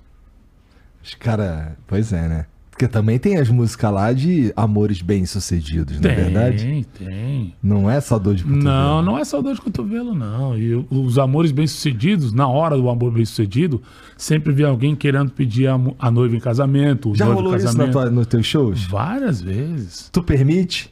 Hoje eu não. não- eu, eu- eu trazia pro palco antes, Ah. mas depois de uma confusão eu deixei de fazer. A mesma coisa que o Bruno do Sorriso Maroto me falou, É, cara. porque começou. Cara, não foi muito bom. Ó, a história que ele me contou foi assim. É. Um cara, na verdade, um, alguém mandou uma mensagem, que no final as pessoas mandam mensagem, é, falando que, que tava chateado porque ele não. o- a galera do sorriso não deixou ele pedir a, a noiva, a- a- que hoje é noiva, acho que já tá É. até casado, em casamento no show. Aí ele, falou, aí ele me contou, cara, sabe por quê? Teve uma vez que a gente fazia isso direto. As pessoas subiam lá, pediam em casamento, isso aqui dava certo tal. Teve um dia que uma menina subiu no, no, no palco pra pedir um cara que ele, ele realmente não esperava. Porque ela gostava muito dele, mas talvez não fosse recíproco, sabe? E aí rolou uma confusão, o cara não queria subir, o maluco falou não, acabou falando sim por pressão, ficou um bagulho meio, meio horrível ali e acabou levando a- a- o, o sorriso maroto a não fazer mais, não permitir mais. Que é um risco, né, cara? É, é muito arriscado. Cara, Ainda mais assim no- só na surpresa. É, né? não é lá muito bom, não. Como é Porque que tu no meu sentiu? caso foi mais ou menos isso. É? O cara veio. Primeiro que dava pra ver pelo pique dele que ele ele tomou, um, sabe, ele respirou fundo e falou eu vou, mas assim, era algo que tava sufocando ele de uma maneira que se ele não falasse ele ia passar mal. E aí ele subiu ao palco, pediu pra falar, ele todo compenetrado assim, olha, pô, eu quero pedir minha menina noivado aqui, pá. Aí foi, falei, tá bom. Dei o microfone na mão dele, ele foi, pediu a menina, a menina veio, pediu em casamento, aquela festa, pá. Meia hora depois, quase acaba a festa, porque eles saíram na mão os dois. Que E aí isso? Deu uma confusão monstruosa, porque os dois começaram a brigar. Cada um foi para um lado e começou uma confusão generalizada por causa dos dois. E aí Melhor não deixar eu, eu rolar falei, mais. não, é por causa disso, eu não deixo mais. E aí tem gente que insiste em pedir. Eu- aí teve um, um- um cara que eu, ele chegou, ele queria subir ao palco. Eu falei, não, subir ao palco não. Qual é o seu nome? Cara, meu nome é fulano. Você quer o quê? Eu quero pedir a ciclana em casamento. Então tá. O fulano vai pedir a ciclana em casamento. Cadê a fulana? Aí veio a fulana. Traz ela aqui. na- no pé do palco. Ah, ajoelha. Ele foi, ajoelhou, caixinha, não sei o quê. Aí, ah, uma festa, segue o baile. Só assim. Mais seguro, né? Muito mais seguro. Não dá, não dá. Não. Tem coisa que não dá faz, cara. Não. Entendi. Cara, é, é, realmente, assim, eu suponho que você deve ter vivido várias histórias esquisitas ao longo da tua carreira, que é muito longa, Pô, cara. Muito bom. Eu já caí no palco, já caí do palco. Já tive isso. ah, já, pô, atacaram uma latinha um dia na minha cara, velho. Que isso, cara? Latinha cheia de cerveja. O cara ficou puto porque eu tava cantando a música É, dele. pô, eu corno. tomei uma latada, mas uma latada servida. E eu não. E, e acho que o cara esperava que eu xingasse. Eu, pô, eu não xinguei. Eu falei, pô, você tá esperando eu xingar? Eu não vou te xingar, não. Vou te mandar um beijo e vou cantar uma música pra você. E fui, cantei. Acho que o cara ficou tão mal porque ele esperava qualquer coisa menos isso. Nunca mais aconteceu. Nunca mais. Qualquer coisa que tu fizesse ali nesse momento ali seria perigoso também, porque É. já pensou no próximo show que a gente tá com uma lata pra tu cantar a música pra ele? Poxa vida. É, é muito complicado, porque aí, eh, tem gente que espera o xingamento. A, a você com o microfone na mão, a gente tem um poder muito grande. É, tu poderia movimentar Não aquela é. galera inteira ali pra ir pra cima do cara. Exatamente. Se eu falo, pega. Pô, não. Os caras pegam. Os caras pegam. É. Eu não posso fazer isso. Não é justo. Então, a inteligência manda a gente ser prudente num momento como esse. E aí ele não esperava. Ganhei um amigo. Pô, tá tudo certo. Beleza. Tudo certo. Vamos embora. Tá maluco. Eu não sei o que, que eu faria, melhor. não. Não sei o que eu faria, Mas não. e- esse é o ponto. A gente não sabe o que faria, mas com certeza a gente faria alguma merda. Com certeza. Porque o sangue sobe. Ninguém tem sangue de barata, a gente é o ser humano. Eu poderia fazer N coisas. Eu falei, não, não eu não posso fazer isso. É, esse- é nessa hora que a gente tem que pensar num- em algo maior. Então eu pensei e falei, não, eu não posso fazer isso. Eu respirei fundo, pedi orientação para Deus e fui cantei a música pro cara. Foi melhor. Tu é religiosão? Já fui mais. É. Mas eu sou, sou muito, muito religioso. Eu tenho. Rezo todo dia, agradeço muito. Eu tenho muito mais a agradecer do que pedir. Eu e minha esposa, a gente Todo agradece mundo, na todo verdade. dia. É. Né? Todo E- mundo tem muito mais a agradecer e só não percebe. Só não percebe. É. Uma vez eu tava com meu filho, aproveitando falando do, do Lucas, que é um baita compositor. A gente tava juntos. Lucas tem ele- quantos anos? 30. Ele trabalha contigo? Hoje não, ele tem a banda dele, tem a- os lances dele, compõe muito mais. tal. A gente tem música junto. Mas ah, a gente tava falando sobre essas coisas do dia a dia e, e, e ele e a produtora dele falando, não, poxa vida, que a gente espera milagres, não sei o que e tal. Pô, eu falei, cara, milagre acontece todo dia. Porque a gente às vezes quer mágica. Mágica não acontece. É nisso que a gente tem que se ligar. E aí tu fala que tu era muito mais religioso porque tu frequentava muito mais templos e tal. Isso, eu, eu tinha mais tempo. Hoje não dá. Mas não, não é por isso que eu perco a minha religiosidade. Ou fica mais É. longe do sagrado também. Dá pra você fazer isso quietinho no teu canto, né? Eu prefiro, no meu cantinho, a gente lá na nossa oração, na hora de dormir, na hora de acordar, agradece pelo dia que ganhou, agradece pelo dia que virá e vambora. Me fala um pouco sobre o trabalho do Lucas aí, cara. O Lucas, ele hoje, ele tem músicas comigo, com o Thiaguinho, Tiago André, cara, ele não quer mais ser o Tiaguinho, agora ele quer ser o Tiago André. Ele é o Tiaguinho e ponto. ele é o Tiaguinho. Ele é o Thiago André na turnê que ele fizer, mas mas ele é o Tiaguinho. Ele sabe disso. Tá bom? Gostei, cara. É, não é? Eu, eu tam- eu É. também acho. Eu também É, acho. Pô, aí. construiu, já é, já é o Tiaguinho pra todo É, mundo. não, e é importante que ele seja o Thiago André, porque ele sendo o Thiago André, ele vai mostrar para muitos que é possível chegar onde ele chegou, né? Mas o Brasil conheceu ele como Tiaguinho, lá no Fama, que ele surgiu no Fama pro grande público e de lá para cá a história se conta por si própria. Mas Putz, empresário foda que ele é, tá? foda. Ele é demais, demais. Ele Além, é- além, assim, além da música, a maneira como ele conduziu a própria carreira e os negócios que ele faz é incrível. É assim, incrível, incrível. É um cara de uma visão é, fora do comum. E eu não tenho vergonha nenhuma em dizer que eu aprendo muito com ele. Aprendo muito.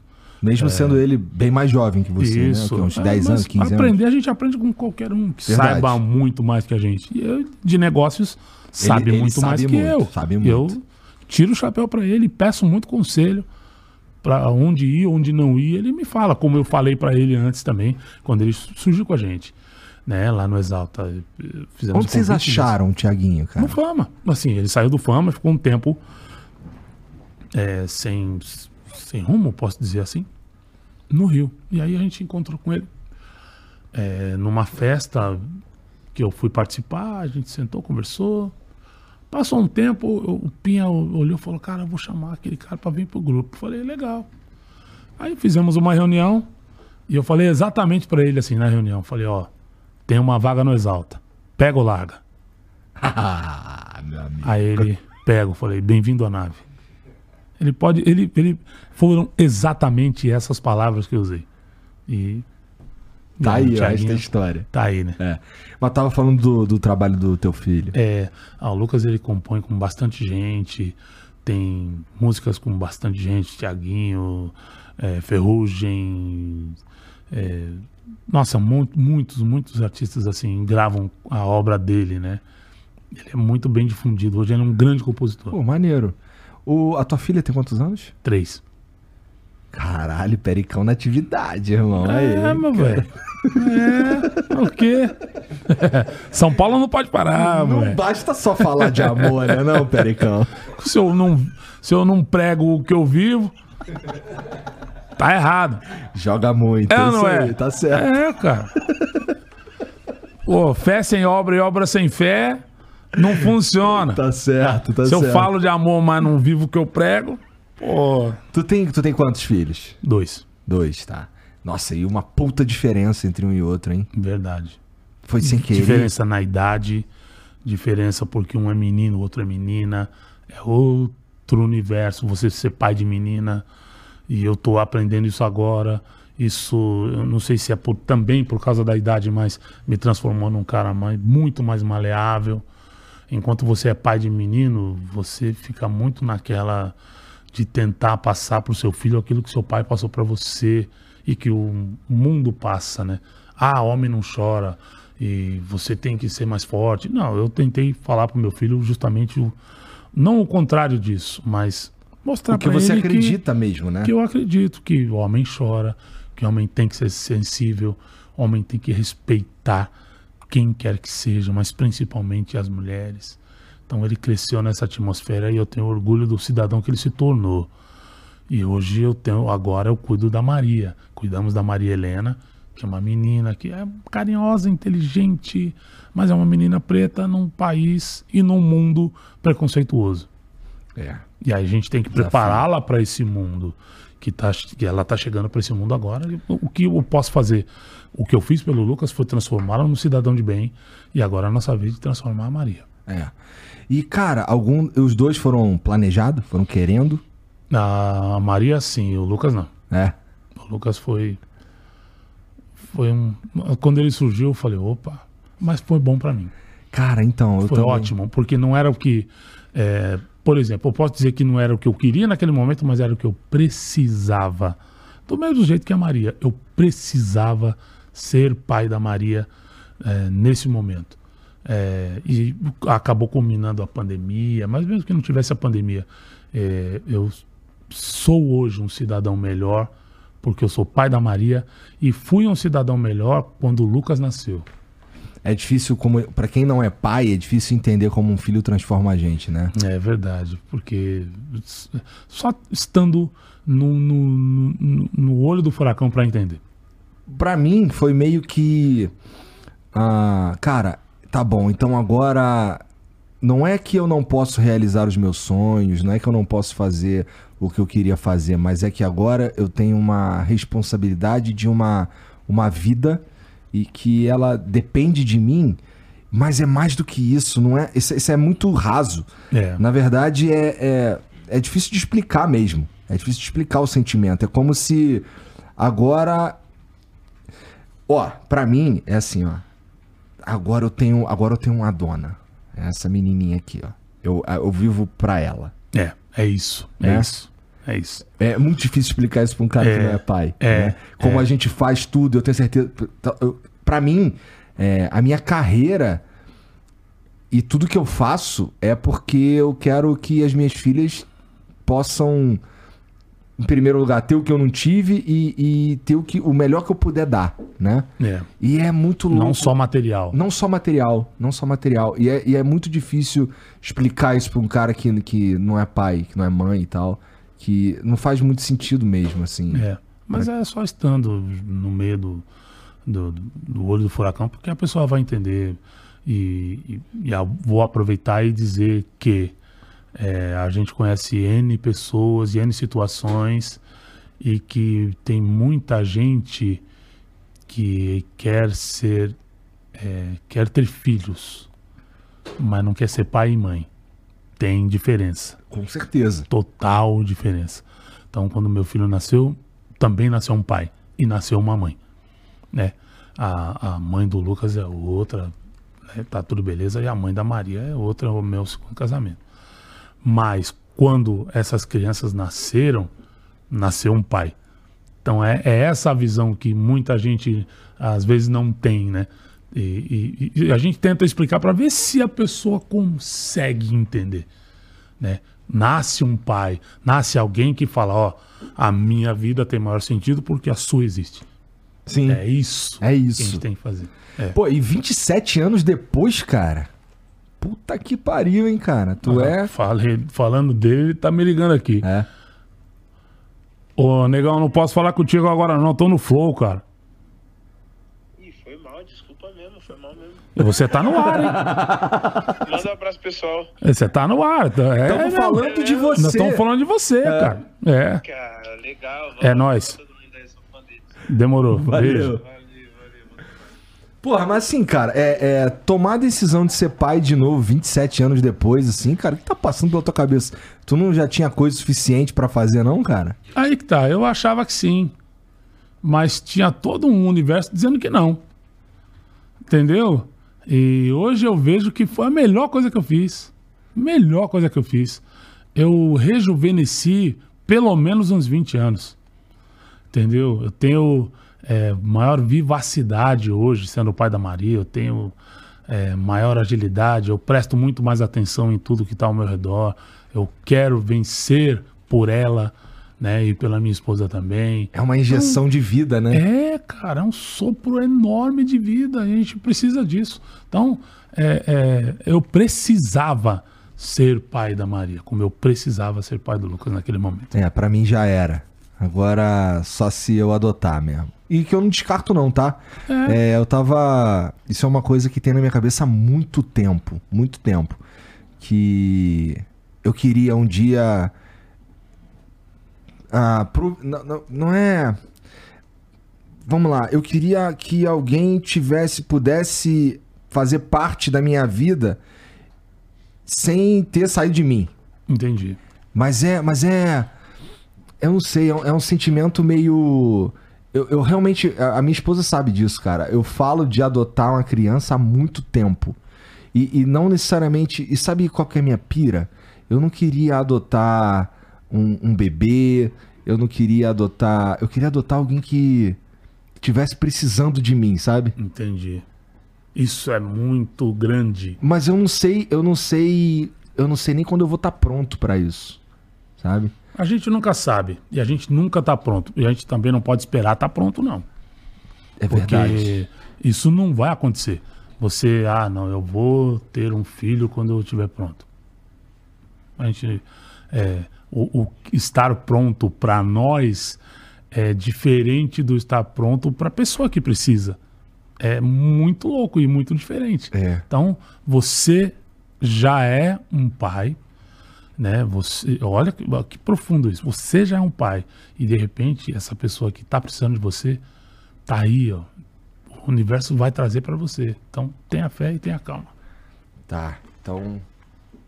Estarei pronto. Isso. Esteja pronto. Esteja pronto. Porque tá mais perto do que longe. Isso é uma profecia, Pericão? É. Caralho. Segura a onda aí, hein, Mariana. Cadê a Mariana? É isso. É isso. É isso. O bora, pô, acabou. Então, Tá. só vitória. Pra que que tu trouxe esse violão aí, cara? Ah, eu sempre trago, né? Porque violão na mão sabe como é, né? É. O único problema é que. Vamos lá. É. É, Deixa eu tocar uma musiquinha antes. Toca uma musiquinha aí. É você, meu desejo mais gostoso de viver. Você é o meu segredo, meu prazer. A maior felicidade que encontrei. O amor que na verdade acreditei. É quem faz bater feliz meu coração pra você. Eu entrego minha vida em suas mãos. Faz de mim um prisioneiro da paixão. Só eu sei como eu preciso de você. Eu não posso nem pensar em te perder. Eu confesso que te amo, meu amor. Olha nos meus olhos, sem você não sei viver. Jamais pensei amar assim. Não tenho mais palavras pra dizer, meu bem. Você nasceu pra mim. Olha nos meus olhos. Sem você não sei viver. Jamais pensei amar assim. Não tenho mais palavras pra dizer, meu bem. Você nasceu pra mim.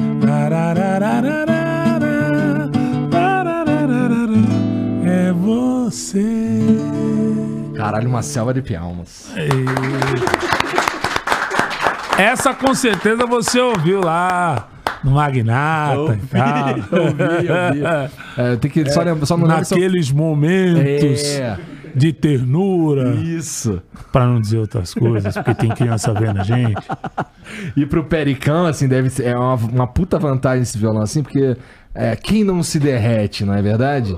Então, assim, ah, meu amigo, pô, o cara quer namorar, ele só pega o violão. Pá, vamos lá, É. meu amor. Entendeu? Tem mensagem pra nós aí, Gilzão? Tem algum vídeo, algum áudio? Então deixa eu pegar aqui. Mas antes, deixa eu falar aqui de um, do, do- do- de um outro parceiro que a gente tem aqui, que é o Stanley, cara. Que eu não sei se tu tá ligado, Pericão, mas esse cabelo que está agora aqui na minha cabeça, esse belíssimo topete, Sim. ele foi. é, quem, quem colocou isso na minha cabeça. Quer dizer, é porque, na verdade, ele tirou da minha cabeça, pôs, tirou de um lado, pôs no outro, né? Sim. Mas fiquei cabeludo, cara. Fiquei com um topetão de, de respeito. Pô, fala tudo. Chique. É que tu não precisa, né, cara? Deu sorte. É verdade. Eu nunca parei pra pensar nisso. Mas, ah, cara, cada um é bonito de um jeito. E você é bonito desse jeito aí, tá tudo certo. Vamos embora. É, não é? Então, ó, você que tá assistindo aí, que tá no sufoco, não tá sentindo aquela autoestima toda e tudo mais aí, e tá querendo pôr cabelo, né? Fazer um autotransplante capilar aí. Cara, o Stanley's Hair é quem vai te ajudar nesse, nessa tua empreitada aí, cara. Esse lance de. de ah, não, pô, tenho vergonha, não sei o. Isso é coisa do passado, né? Hoje ninguém tem mais vergonha de, de ficar mais. Ficar, ficar bem na fita mesmo, né? A mulherada bota silicone, a mulherada faz, é, sei lá, abdominoplastia, que também são, é uma coisa que o homem também faz. É. Mas o cabelo, eu costumo dizer que é o silicone do homem, tá ligado? Tacar um cabelo. E tá tudo bem, É. e tá tudo certo. Quer atacar uma barba? Quer atacar. Quer ficar com um topetão? O meu, eu fiz pra parecer o Steven Seagal. Aí por isso que ele fez aqui o desenho e eu vou deixar crescer pra fazer um rabo de cavalo. Bacana. Quando eu me ligar que tá muito escroto, daí eu corto de novo. Entendi, entendeu? mas, porra, para isso tem que ter cabelo. Tá tudo certo. E ó, você também pode ter, é só entrar em contato aí com o Stanley, é, do Stanley's Hair, que o link tá passando aqui, passou aqui ao longo do programa, o QR Code também tá aqui na descrição. E tá rolando aí, cara, o ultimato ali, ó. A batalha final contra a calvície, meu irmão. Então dá pra você ficar cabeludão aí. Tem um descontaço pra galera que, que tá fazendo lá. Dá pra pagar em um monte de vezes. Eu tenho certeza que tu vai curtir muito o resultado, porque eu curti muito. Quer ver como é que eu tava antes, Pericão? Quero. Taca aí, Quero. Jean, aquela. Aquela. Olha ali, ó.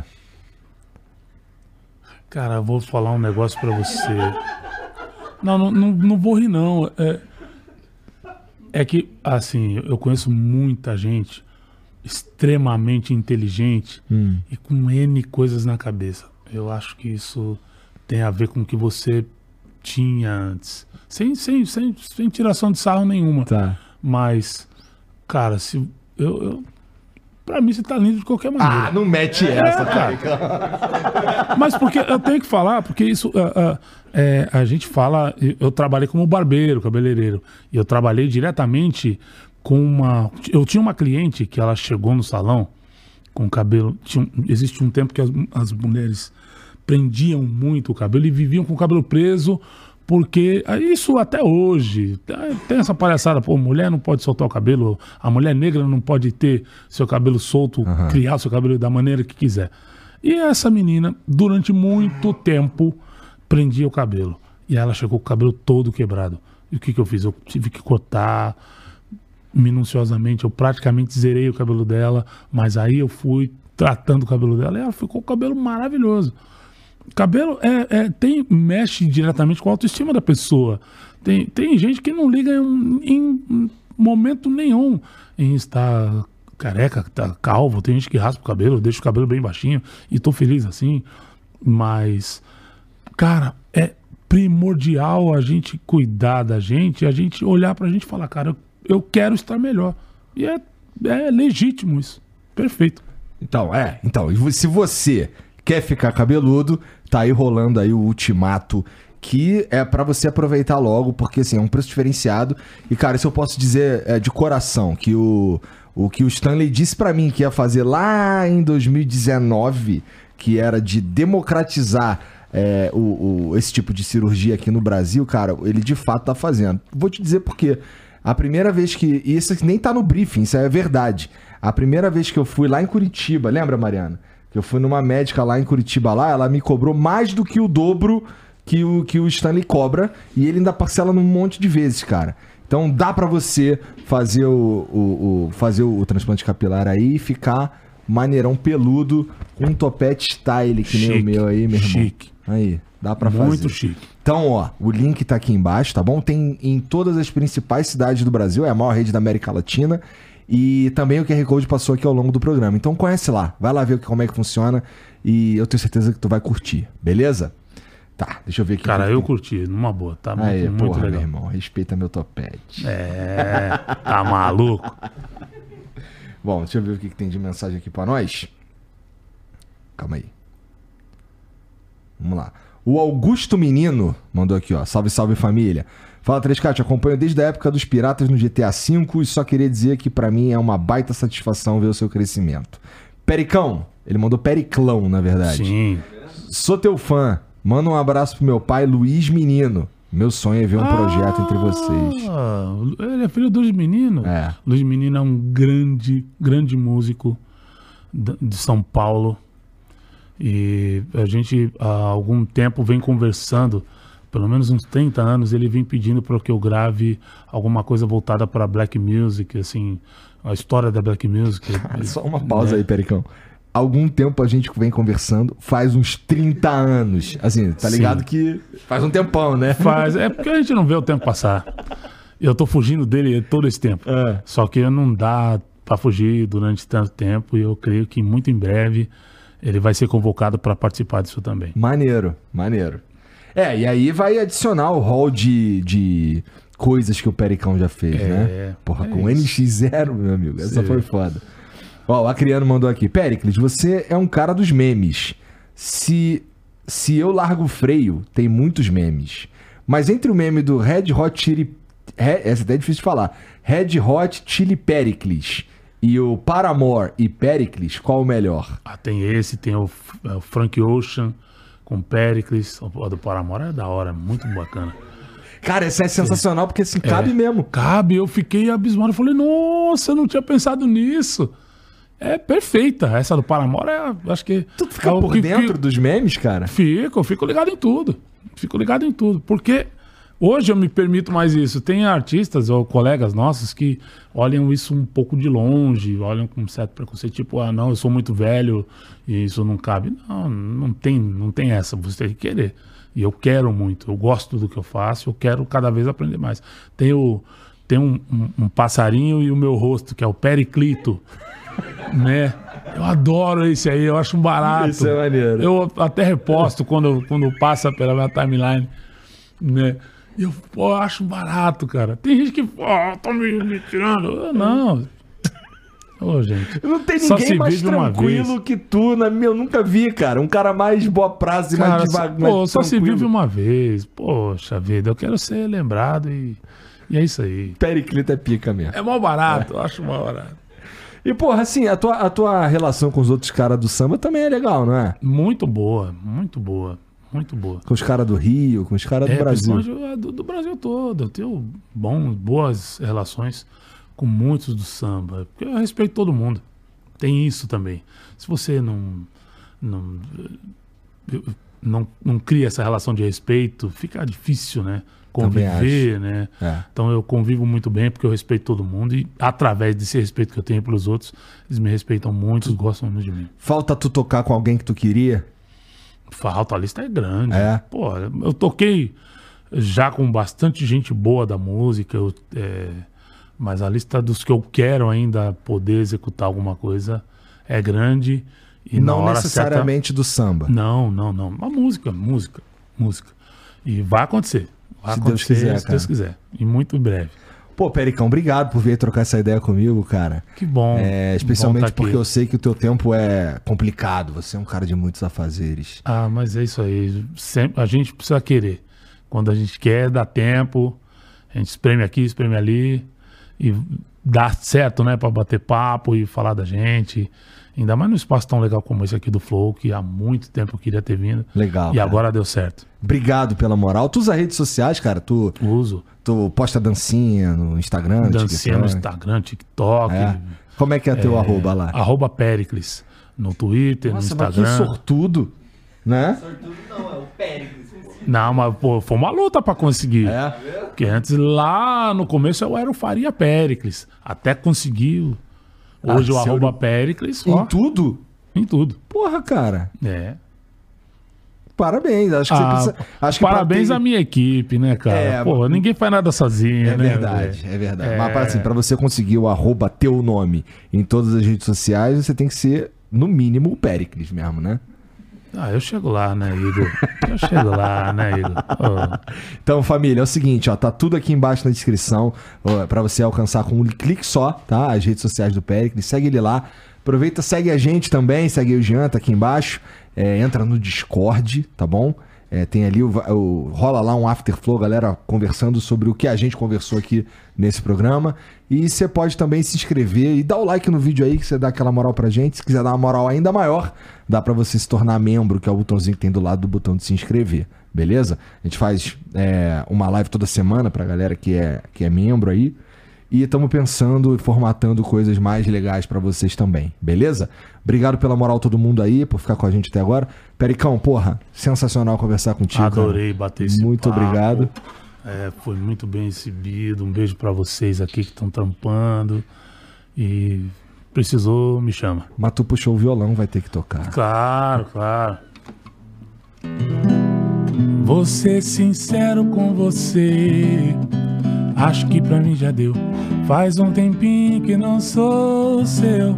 Até a cama percebeu que esfriou demais. Que o seu toque não traz. Não adianta pôr graveto na fogueira que não pega mais. Não pega mais, não pega mais. Você virou saudade aqui dentro de casa. Se eu te chamo pro colchão, você ir pra sala. E nem se importa mais saber o que eu sinto. Poucos metros quadrados virou um labirinto. Você virou saudade aqui dentro de casa. Se eu te chamo pro colchão, você ir pra sala. E nem se importa mais saber o que eu sinto. Poucos metros quadrados virou um labirinto. E é. E é.